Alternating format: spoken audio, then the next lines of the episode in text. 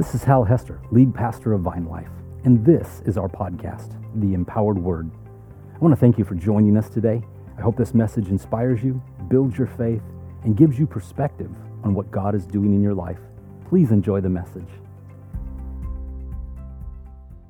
All right, good morning. Good to see you this morning. Looking around, seeing some faces I haven't seen in a little while. That's cool. Very cool. Good to see you. Gosh. All right. Well, this morning we are in chapter 8 of Romans. So, welcome to chapter 8. You know, as we have been going through this series, we've been talking about what it means to be transformed people of God by the power of the Holy Spirit uh, and, and how that unfolds in our life so that it moves from you know this kind of uh, oughtness uh, this expectation to uh, us being able to walk through and experience the power of the spirit in our lives and it truly being transformational us growing in our knowledge our understanding so that we can know and to do the good pleasing and perfect will of god now, as we've been talking about that, uh, we broke the letter down into basically four sections. Uh, that first four chapters um, really talking to us about the, the creation and how uh, the, the revelation of who God is that comes to us through creation, but also the problem in, in the fall and how that creation has been exploited by sin and death, how that uh, falls out and, and the, the repercussions of that bringing us to the point of the understanding that we need to be new creatures in Christ, that we are needing to be uh, reformed, renewed, reborn. And so, in that, uh, the next few chapters, chapters 5 through 8, really focus on what does it mean to be a new creation. And so uh, we've been looking at, we even like it there in chapter 5, we saw the tension between those things of, of how that the Spirit of God within us, but the desires and the passions of the flesh and how those wage war against us and, and how we're working through those things, how that actually works out in terms of the transformative experience. And, uh, and crescendos, if you will, there in chapter 8 telling us the heart cry of creation, the entire cosmos longing for the day in which it will be revealed, the sons of God, establishing the, the new creation, what it's to be like. And so here we are uh, at that point. Uh, that we're going to start talking about today. Uh, there's a lot to unpack there, so we're going to be here for uh, a few weeks. And then chapters uh, 9 through 11, you know, really focus us on uh, the, the process uh, leading to that next uh, kind of uh, exclamation point, you, if you will, uh, the opening of chapter 12. What does transformation look like? And then the letter just from there kind of wraps up, drawing all the loose ends together, puts all the pieces together. Looking forward to that as well. But if you have been here, you know, at VineLife for any amount of time, you know that I am constantly, you know, uh, talking about, reminding you, maybe harping, is that too strong? Um, about the importance of context. You know, that we, that we keep things together in their context uh, and how you know, important that is that we don't just simply pull verses out of their context because you can say a lot with a single verse by pulling it out of context. Uh, in fact, can I just tell you that one of the, the, the things that I just always concerns me is when people build an entire doctrine on one verse pulled out of its context.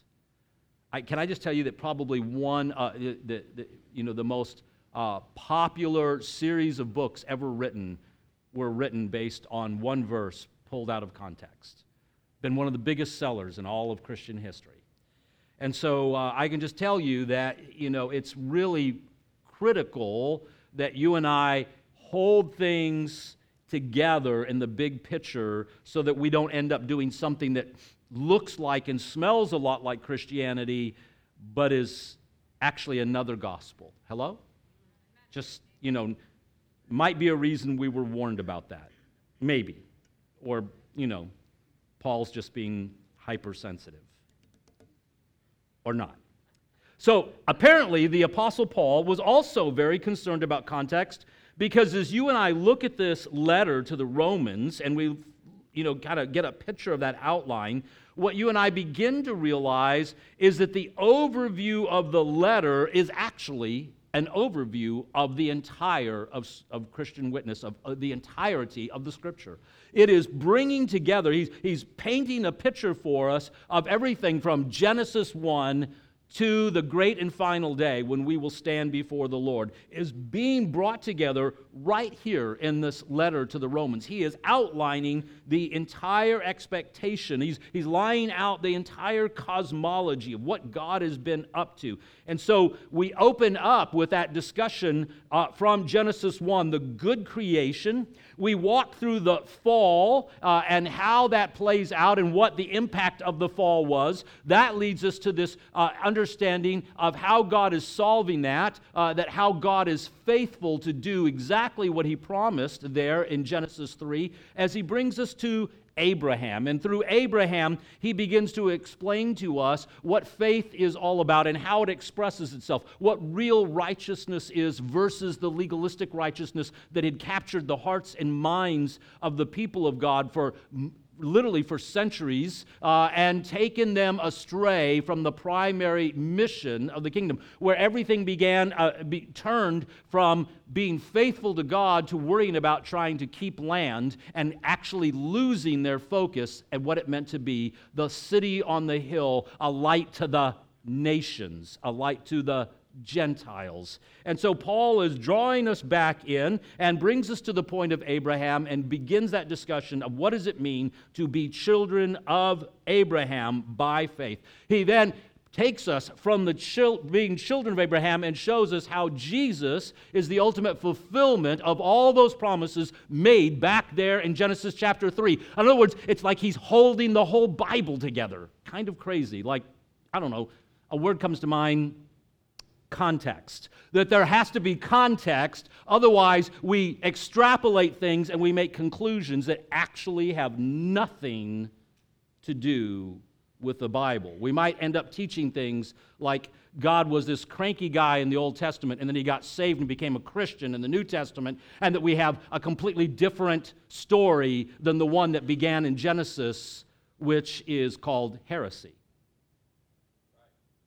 So we have this holding together just right here in the book of uh, in the letter of Romans and now we're going from Jesus to the inauguration of the kingdom and from the inauguration of the kingdom to the final judgment which includes the full revelation of his kingdom and of course the full revelation of the new creation.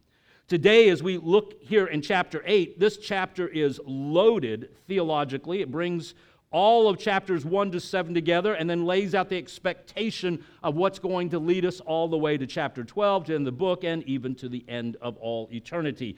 So it is really a critical point in the book. This is what we'd say is the, the apex. It is the point. It is the reason that the letter was written uh, is about these things. And then chapter 12 gives us the theme of how that's all being addressed. But right here at chapter 8 it's holding the letter together. It is not only the midpoint in terms of just content, uh, but it is the midpoint theologically and everything else, queuing us up for how he's going to solve everything.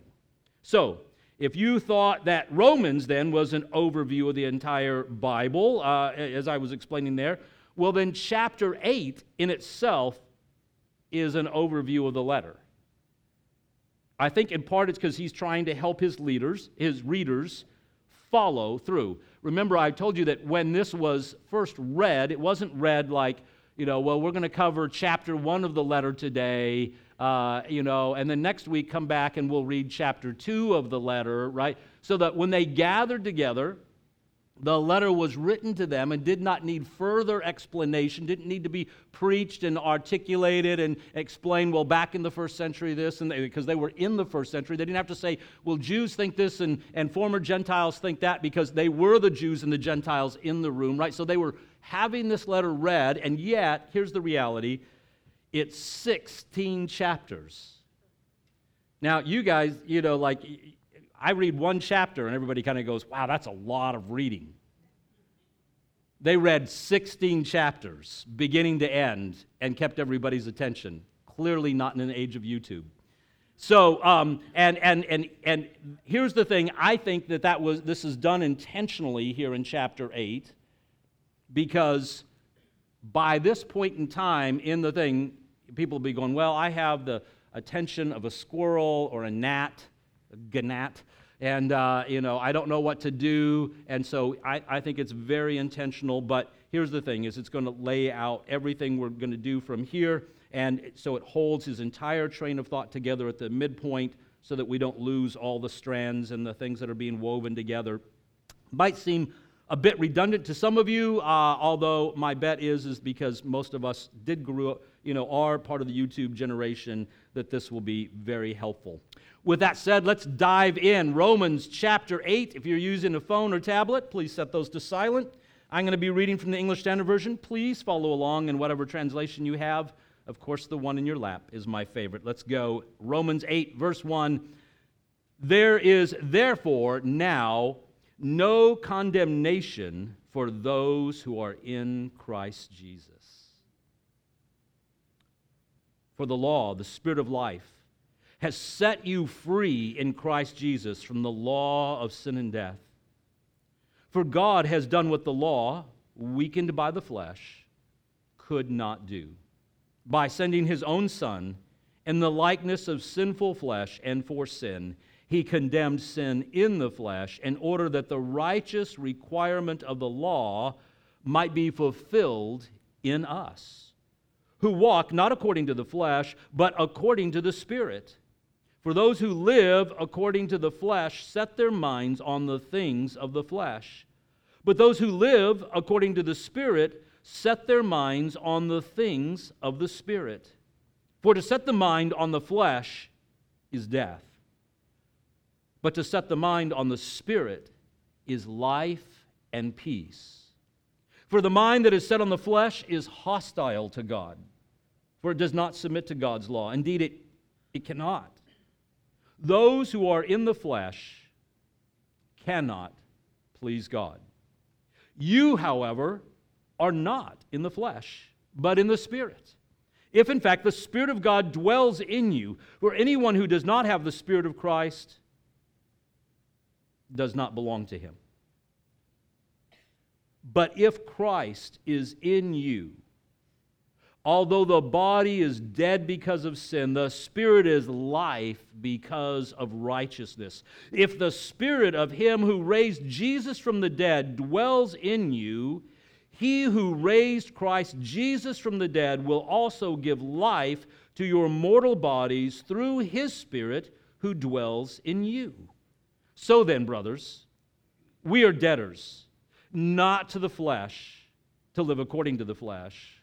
For if you live according to the flesh, you will die. But if by the Spirit you put to death the deeds of the body, you will live. For all who are led by the Spirit of God are sons of God. For you did not receive the spirit of slavery to fall back into fear, but you have received the spirit of adoption as sons, by whom we cry, Abba, Father. The Spirit Himself bears witness with our spirit that we are children of God, and if children, then heirs of God and fellow heirs with Christ, provided we suffer with Him, in order that we may also be glorified with Him. For I consider the sufferings of this present time not worth comparing with the glory that is to be revealed to us. For the creation waits with eager longing for the revealing of the sons of God.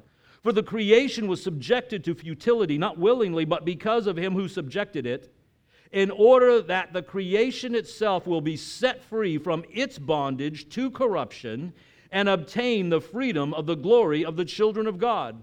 For we know that the whole creation has been groaning together as in the pains of childbirth until now. And not only the creation, but we ourselves who have the first fruits of the Spirit groan inwardly as we wait eagerly for adoption as sons, the redemption of our bodies. For in this hope we are saved. Now, hope that is seen is not hope. For who hopes for what he sees? But if we hope for what we do not see, we wait for it with patience. Likewise, the Spirit helps us in our weaknesses. For we do not know what to pray for as we ought, but the Spirit Himself intercedes for us with groanings too deep for words. And He searches the hearts and knows what is in the mind of the Spirit, because the Spirit intercedes for the saints according to the will of God.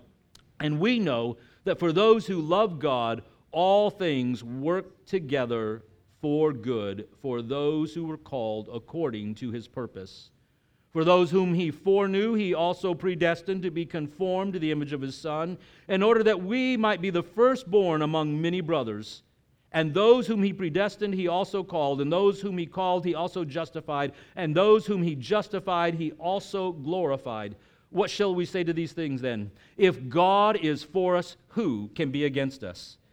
He who did not spare his own son, but gave him up for us all, how will he not also with him graciously give us all things? Who shall bring any charge against God's elect? It is God who justifies. Who is it to condemn? Christ Jesus is the one who died. More than that, who was raised, who is at the right hand of God, who is indeed interceding for us. Who shall separate us from the love of Christ? Shall tribulation or distress or persecution or famine or nakedness or danger or sword? For it is written, For your sake we are being killed all day long. We are regarded as sheep to be slaughtered. No, in all things we are more than conquerors through him who loved us. For I am sure that neither death, nor life, nor angels, nor rulers, nor things present, nor things to come, nor powers, nor height, nor depth, nor anything else in all of creation will be able to separate us from the love of God in Christ Jesus our Lord. Blessed be the reading of God's holy word. All right, long chapter. Long chapter, right? And so, I obviously, just right up from the front, if you're wondering, no, we are not going to get through this chapter today. In fact, I'm, I'm just telling you, we'll probably be here for a few weeks. There's just so much to unpack. We open the chapter with another therefore. If you were here for previous weeks, you remember me saying we have to figure out what the therefore is there for if we're to understand where he's leading because he is building uh, on presuppositions from previous material. Now, typically, uh, when we do that, uh, we, we, we're looking just at the previous chapter or the previous paragraph or something like that. In this case, this is where the letter starts to get a little more complex. Uh, this is why you know, the apostle Peter said in his letter about the writings of Paul that ignorant and unstable unstable people distort the writings of Paul to their own destruction. He says that Paul talks about some really heady, some very complex things. And part of it is, is that Paul writes in such a way uh, that sometimes we lose his train of thought because he goes on long, long, long, long, long, long, long thoughts, and then goes, and, and based on all that, this. And we go, and we grab the this, and we ignore everything that led to that and make erroneous conclusions. Not good. Not good. I'm going to have to have a discussion with Paul about that. You know, you should have taken Margie's English class. That's what that's what I get from it. So anyhow. All right. Well, the reality is is that the therefore here is drawing back from romans chapter 5 now if you were with us uh, for romans chapter 5 we were talking about the whole reality of adam and christ and the contrast that through one man's sin came death to all but through the one man's uh, uh life came the salvation of many, uh, the transgression and the, and the rescue are not the same, that they are significantly different. And so eventually that, that whole kind of analogy breaks down, right? You don't want to over stress the analogy, you don't want to push it too far. But he's pointing to the fact that, that, that they're actually quite contrasting, they're significantly different from one another, even though they have a similar point of reference that one is responding to the other. So he's making this point that through Adam, condemnation came, through Messiah comes the hope of the nations.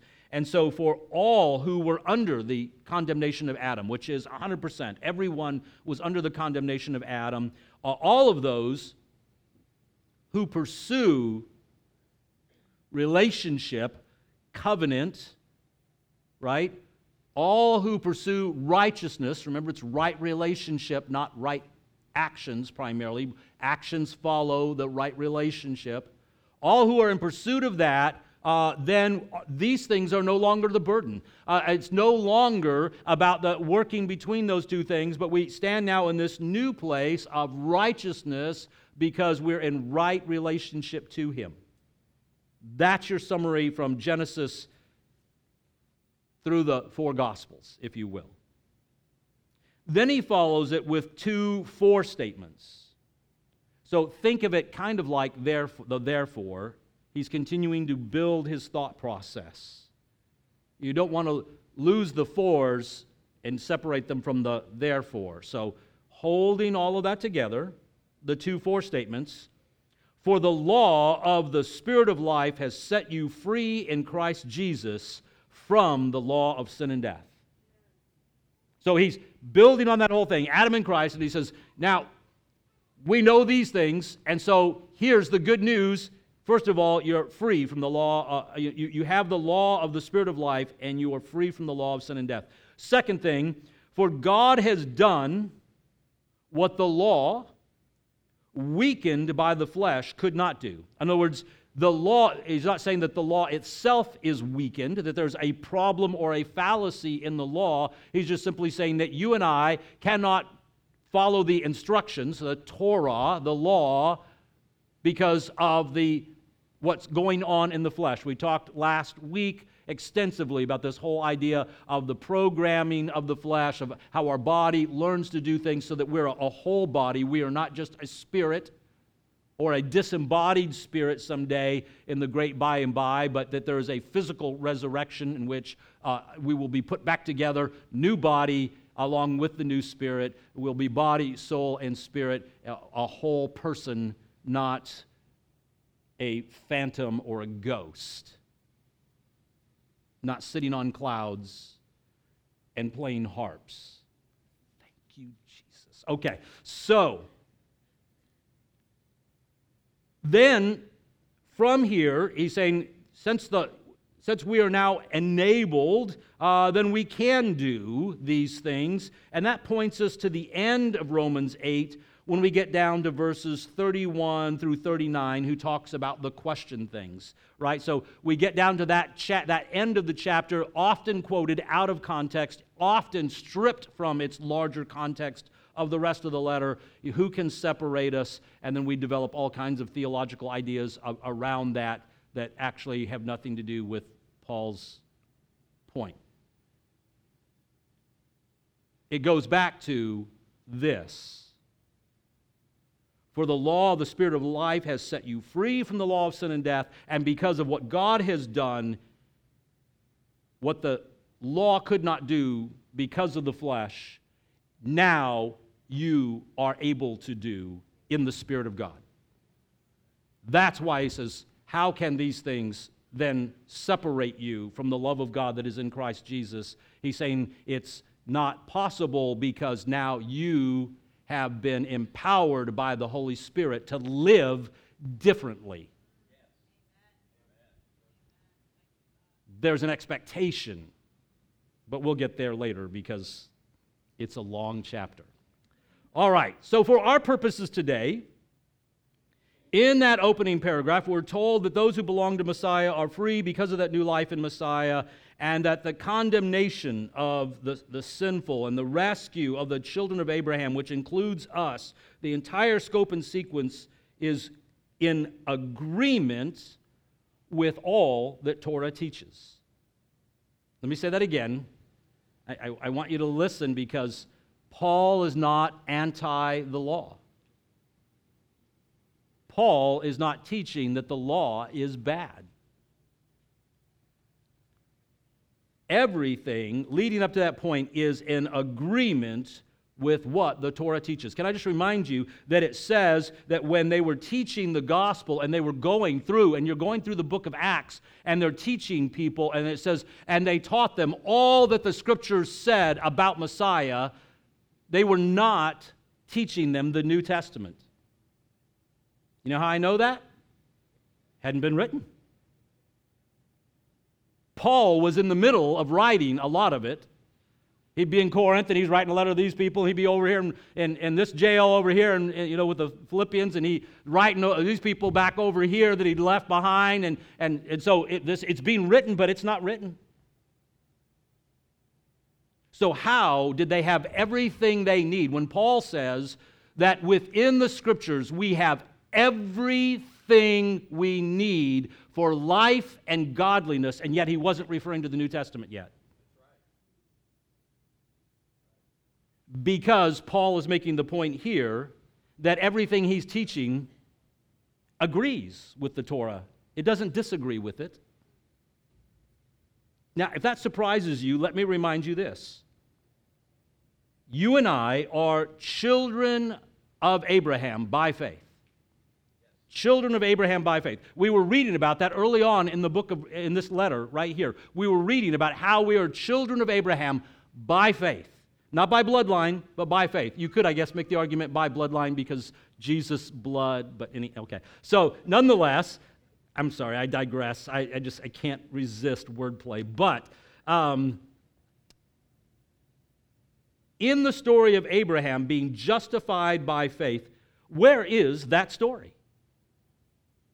Now, you could say, well, it's in the letter to the Romans. Well, okay, but when Paul was referencing it for the very first time, what was he referencing? He was referencing Genesis. Okay, let's see Torah, Genesis, Exodus, Leviticus, Numbers, and Deuteronomy. First five books. That's the law. That is Torah.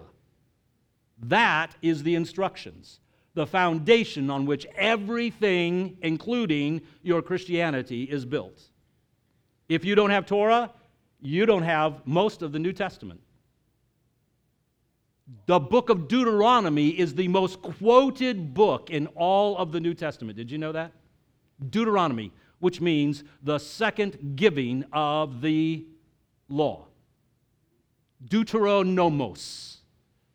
So here we have the foundations, and he's saying, listen, this is not in agreeing with anything what he's t- telling us, and he's pointing back to what Abraham discovered was that salvation, rescue, comes by faith, by that right relationship. He entered into covenant. By faith, he believed God. He entered into covenant, and he was justified by his faith, not by the works of the law. That's what Pharisees teach. Sometimes Pharisees are in churches Hello?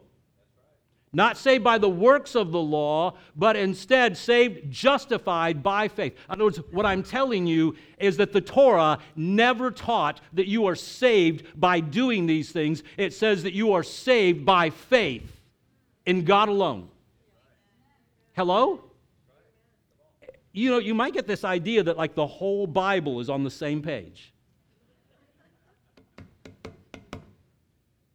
crazy as that might sound. Which also means that the unchanging God did not scrap his plans in the Old Testament and go, wow, what am I going to do now? I guess I'll punt and send Jesus. And yet I have heard that taught from the pulpit. You know how I know I've heard it taught from the pulpit? Not only have I heard it by sitting there, but I've heard it because I used to teach it. Hello? And so, this idea that the unchanging God who looked through the hallways of time, and Ephesians 1 tells us that he purposed us in Christ Jesus, says, and if I go back to Genesis chapter 3 and the promises he made in that moment, it means that God knew from the beginning to the end. I think that's what all knowing, all present, all powerful means that God was not taken by surprise. At no point did he go, Oh, myself. I didn't know they were going to eat the fruit. If that's your God, I'm sorry, but you have a really small God. I wouldn't worship him either. Or you and I read from Ephesians 1, and it says that before the foundations of the earth were laid. That means before Genesis chapter 1 and the Spirit of God was hovering over the face of the waters. Before that, when you go all the way back, the first time he said, You know what? I think I'm going to make mankind. Ooh, there's going to be a bumpy road because if I make them in my image, they're going to have abilities and powers and things, and they're not going to be ready to handle it. And this is going to be a long process. Might take a few millennial to work this out. But I'm going to teach them through hardship, suffering, difficulty, trial, and even by them running up once against one another and working this thing out like iron, grates on iron. I will teach them and I will form a people for myself to dwell with me forever. Not, oh, wow, I didn't know that was going to happen.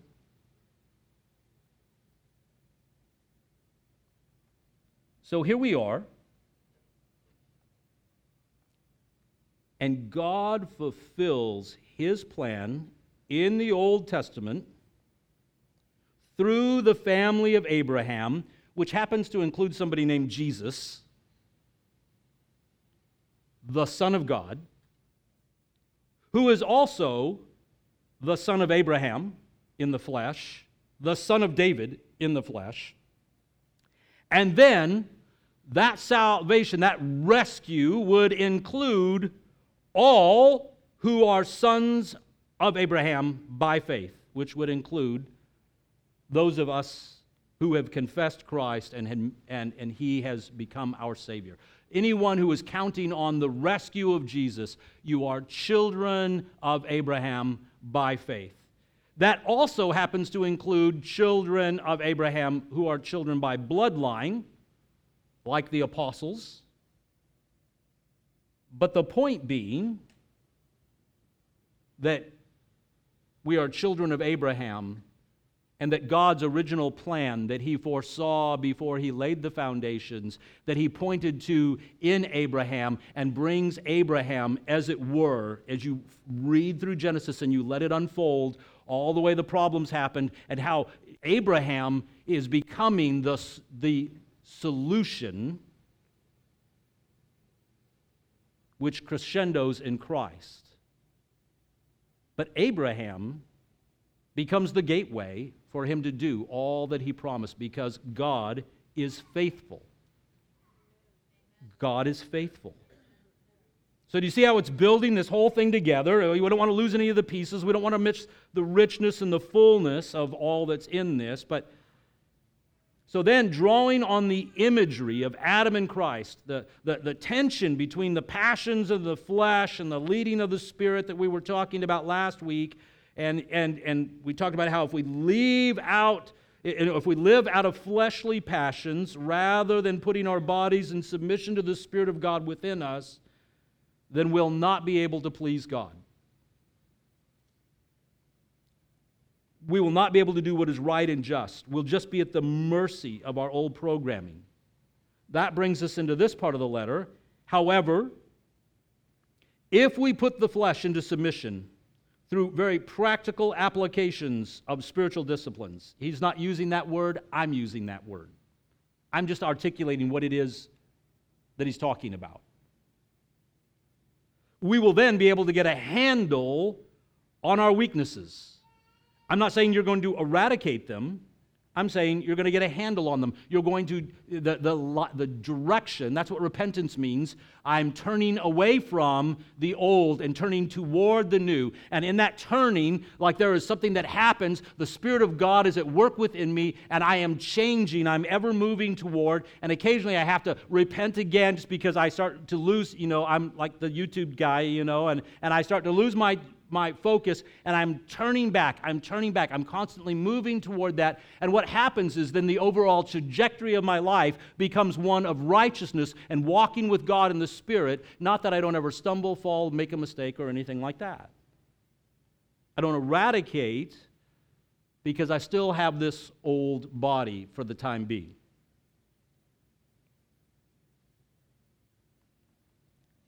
If we, in contrast, however, so well, let me finish that. So if we get a handle on our weakness, then by the Spirit of God, we can do holistically, body, soul, and spirit, what God is calling on us to do, what we could not do just under the weight of the law itself. In contrast, if we do not discipline the physical body, if we leave it to its old programming, it will dominate our spirit man. And that's what happens to a lot of people is they come to uh, faith in christ and then they do not practice spiritual disciplines they're waiting for the magic wand they're waiting for voodoo jesus to show up and, and they're waiting for somebody to poke them and, and they're suddenly going to just change and then uh, we have a lot of people spending the rest of their christian walk just like waiting for that magical moment, coming to the altar. Sometimes people come to the altar every week praying that same thing over and over again. I wish that I didn't. I wish that I didn't. I wish that I didn't. That constantly in this place of just sense of disappointment and asking the questions sometimes quietly, other people publicly deconstructing their faith on the internet, which they get rebuked by the very same people who are struggling with the very same thing. I, what is it about that? Why do we, when someone else is deconstructing in public, we feel the need to shame them and ridicule them, all while internally we're going through the same stuff and not being honest about it? Hello? I think that's the definition of hypocrisy. Anybody here a hypocrite? Don't raise your hand. It ought to be everyone in the room. Me too. Maybe not on that particular point, but I've got plenty of points. If you really want to know, you could ask my wife. No, I don't. Please don't.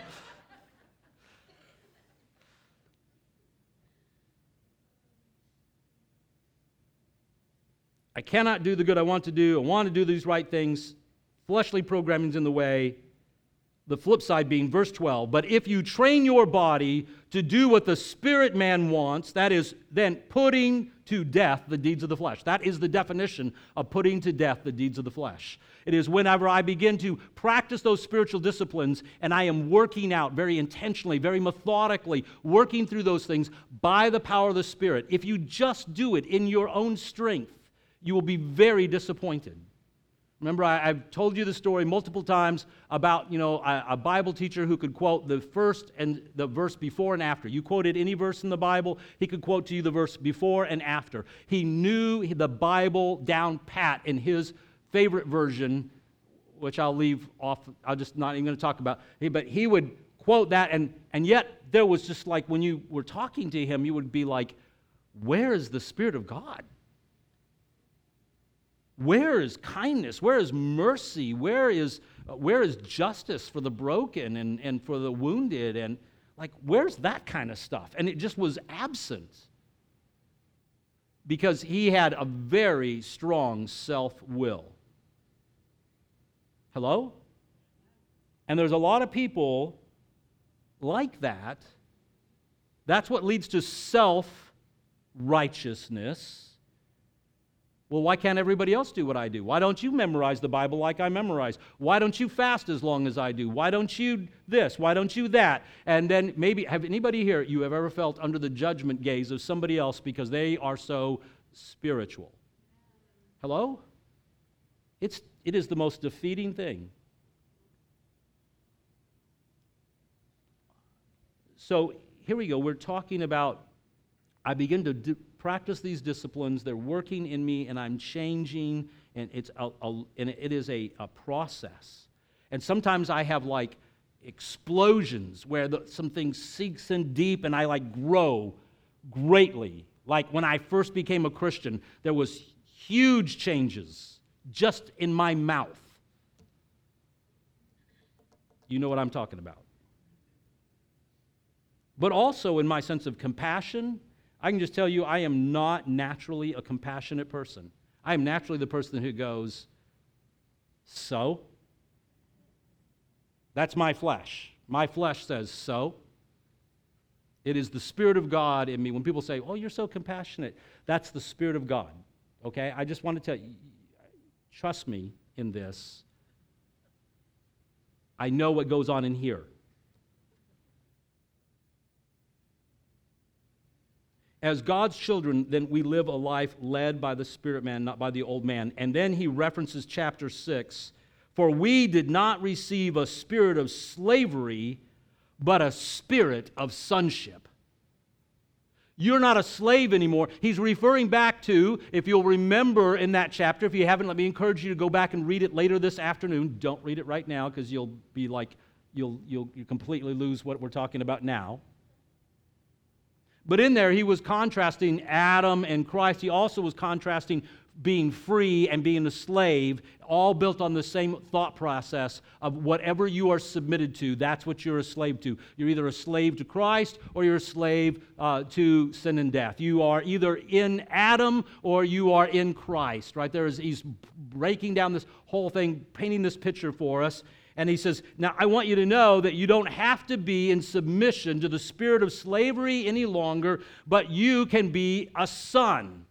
Now, for those who've not heard me say this, I'm going to say this again because I can't say it enough. If I can be the bride of Christ, ladies, you can be the son of God. You can be a son in Christ. So, sonship has to do with Roman law and adoption law and a way of putting someone first in the family. So, if I have six boys and, and the oldest is set to inherit, and I think, man, I do not want him to inherit. But my youngest son seems to do all the things that I want him to do. In the case of Roman law, I can adopt him, and now he is the firstborn, and he gets a new identity, and he now becomes the sole heir, and everybody else gets nothing. So if he yesterday murdered somebody, today he cannot be charged with that crime in Roman law. You know why? Because he is the son of, and he has a new identity. He is a wholly new person, has a new legal status, and he is an heir of something that he was not before. Anybody here want to be the son of? Hello? Yes, you do. You want to be the son of. You want a new identity. You do not want to be charged with the crimes of the old man. You want to be in that place where you are the receiver of all of that inheritance. You're no longer a, a, a, under the spirit of slavery, but of sonship. And the results are this number one, you know God as Abba. You can pray like that. It is not irreverent. You don't have to pray, sir. You can.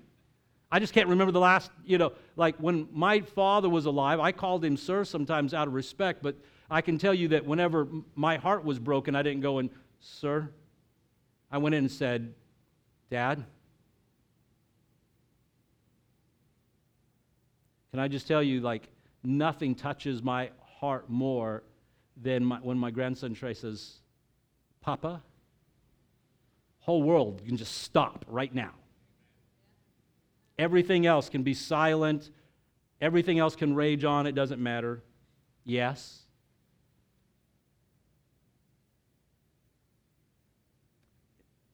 Knowing God as Abba. Second, not being trapped by our fears. Now, I don't just mean our fears in the world, although it includes that, but not being trapped by our fears, uh, the, uh, how we're going to relate to God, our relationship with God, all the, all the things that just constantly pull at us and nibble at us and tell us we're not good enough, we're not capable, we're not whatever. You, you name the fears, all of those things then are laid at the foot of Jesus, and then we are set free by the power of the Spirit of God and by our identity in Him that we have this confidence. Though I walk through the valley of the shadow of death, I will fear no evil because your rod and your staff are with me. They comfort me in the midst of that. But even if those things come, even if hardship, even if trial, even if suffering comes my way, I'm still confident in your love and that ultimately this life is fleeting. These light and momentary problems are a fleeting thing because of pressing on to that which is heavenward in Christ Jesus.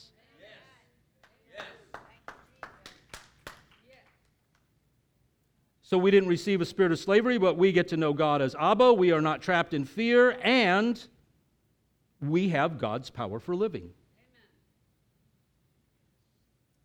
Do you want that? Now, there's that last point that he says that seems to upset the apple cart because most people, like whenever they're quoting that passage, they leave that part out, which isn't helpful, or they get hyper focused on it, and that is that whole thing about suffering. Sonship and suffering go together. Wait a minute, Pastor. I don't think you understand. I joined the church where all I do is I pray a 10 second prayer and then my life is easy from now on.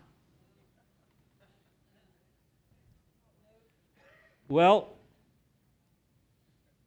you might have joined that, but that doesn't mean anything. You might have believed another gospel. I don't mean that in a condemning way or anything else. I'm just simply saying that the reality is that if we're real sons, we also know the sufferings of Jesus. Now, before you go into panic mode, uh, can I just remind you back in chapter 5, we talked about this in depth. If you weren't here, let me give you just a little quick clue in. Paul was talking about being not, not necessarily being crucified or something like that, although it could involve that. But in the simple fact that in this life we have many troubles, everyone goes through suffering, trial, and difficulty, hardship, and, and, and everything else. Everyone, nobody escapes. It is 100%, just like mortality. Everybody goes through those things, and you can do it by yourself or you can do it with the power and the presence of God. But here's the thing is that he's wanting them to understand is that if in the midst of those sufferings and trials and difficulties that you deny him, that now you have a problem. Now, I don't say this in a condemning way. Please hear me very carefully when you find yourself in trial and hardship and difficulty, and there, a lot of times it is really easy to think in that moment, well, God, if you're not going to, then, God, if that's how you deal with me, then almost everybody's had a thought like that at some point or another. And what Paul is reminding them in the midst of this, especially with what Rome is going to go through in a very short order after this, what he will go through himself in short order in Rome uh, after this is that the realities of suffering, difficulty, hardship in this life come to bear, and, and he's saying, do not deny him. The scripture is very clear. If you will not confess me before men, I will not confess you before my Father. And I would say to all of us that when we find ourselves in those hardships and difficulties, if you will not endure with him, he will not endure with you. I know that's a problem for later on in Romans. We're going to get to that. But I gave you a hint today that that I don't think actually has anything to do with security. That's a long discussion.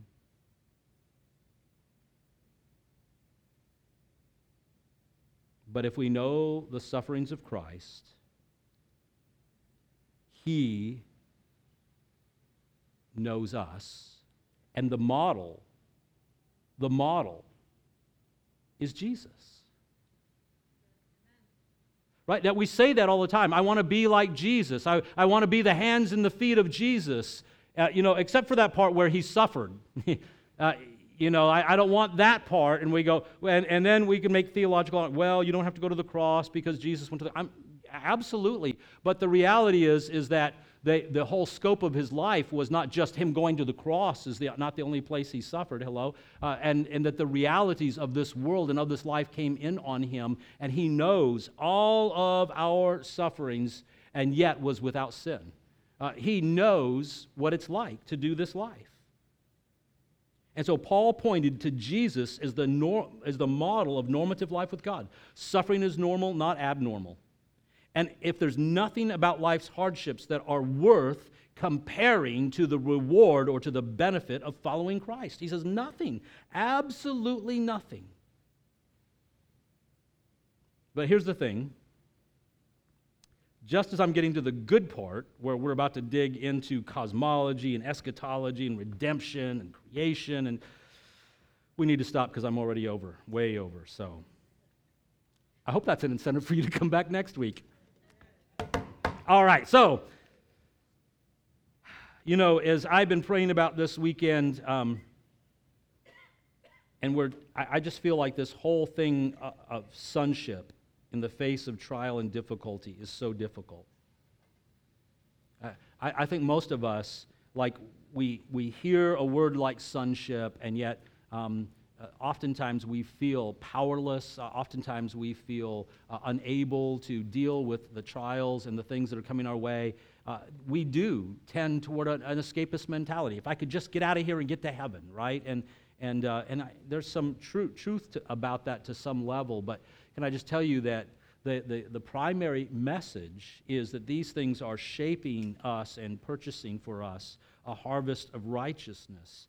And so, what you and I need to do is to learn how to live in that place of sonship in spite of the trial and the difficulty, not just in spite of it, but actually is the overflow of it, that it is shaping us and, and preparing us for an inheritance, uh, for, uh, to reap uh, righteousness, to reap the power and the presence of God. It is purchasing for us something that is uh, absolutely sweet and necessary, that is part of the great gift. This whole thing. It's not about getting past it. It's not just trying to get away from it. It really is centered. That's the place where, in the crucible, where, uh, where, where the real uh, things are forged, where the real faith is forged in Christ, is right there in the midst of suffering and difficulty and trial and hardship and the power of God. You want to see the power of God on display? Put your life in the same place that the apostles did. Not one of them escaped. People all the time, I would like to be an apostle. Okay, well, can you live the apostles' life? Can you drink, as Jesus said, the cup that I'm about to drink? Can you be baptized with the baptism that I'm about to receive? He was referring to his death. And so there is something very real, very powerful about you and I engaging life on the terms as it's handed to us. As my son said to me a few weeks ago, if I had all the power of God man, would things change. But if I had all the wisdom of God, nothing would. Nothing. So, if you're here today and trial, difficulty, health, circumstances, whatever, if you're here today and you just found yourself maybe doubting your sonship or questioning what does it mean to be a son, if there's any sense within you, like at this moment where you go, man, I, I, I, I, don't, I don't know that, that transformative power and all. Uh, uh, or maybe you just, maybe you're thinking to yourself, I just don't know if I'm saved. I know I confessed him and everything, but I just, nothing's changing. If you're doubting your sonship, let me first say to you, in the latter words of Paul, nothing in all of creation can separate you from your sonship. Nothing. It doesn't separate you from the love of God in Christ. I think we're supposed to overcome those things, and I, will talk about that more, but, but right now, I just want to tell you that you, nothing has separated you from His love. Second, I want you to feel s- safe and free from being judged because everybody in this room has moments where they're doubting their sonship, doubting their salvation. I, I know we can be religious and tell people, oh, I've never doubted my son. I'm going to call it bull. Everybody has moments where they're doubting. Everybody has moments where they're in pain. And so you're free from being judged. So let me invite you to take the extraordinary step of just standing up that's you this morning, if there's any question in your mind about sonship, about your place with the Lord, if you are doubting yourself in any way, uh, let me just invite you to just to go ahead and, and stand to your feet so that we can pray for you.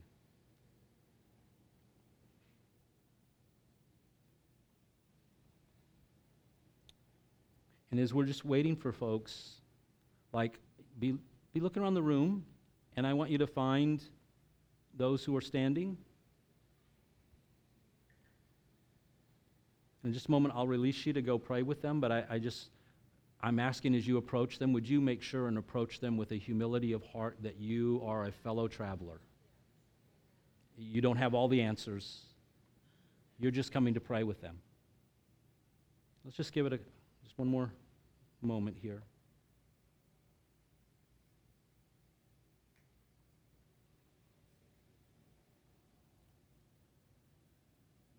All right.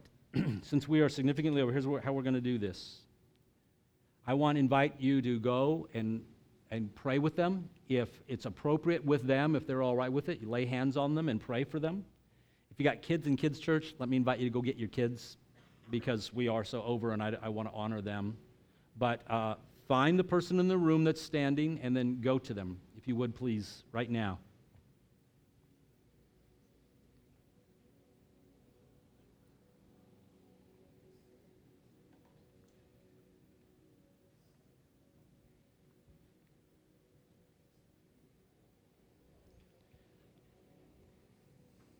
So, Father God, we, we come before you right now for the sake of our brothers and sisters in whom we've locked arms, that we have been identified with this body and, and are identified as uh, sons of God along with them, that we've been called in your kindness and your mercy to do life together, to encourage one another, to build one another up. And so, Father, we just pray right now that our hearts would be tender to them and that they would sense the assurance of the body of Christ, that those prayers that are being poured out over them right now would fill them, would strengthen them, would encourage them. Lord, we're asking for more of your power and presence in their life, not because there's any lack in you, but Lord, as they've doubted, as they've had concerns, they've worried, and the enemy has stolen uh, things from their heart, stolen their sense of expectation. Lord, we just ask that you would shore that up now through the prayers of the saints. Just strengthen them, Lord. More, Lord, more of you, more of your power and presence. Thank you, Lord. Thank you, Lord.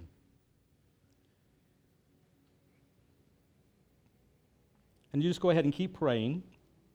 Doing that, I'm going to ask prayer team members, go ahead, and if you come on up.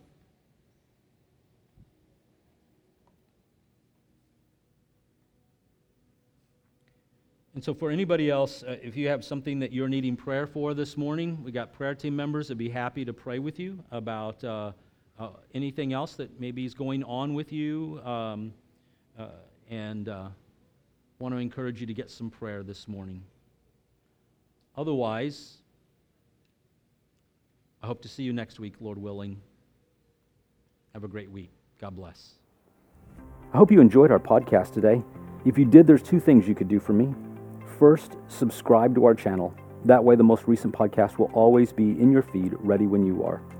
And secondly, if this ministry has impacted you, would you help us to continue to reach others by clicking on the link in the description to give now? Until next time, thank you so much for listening to the Empowered Word.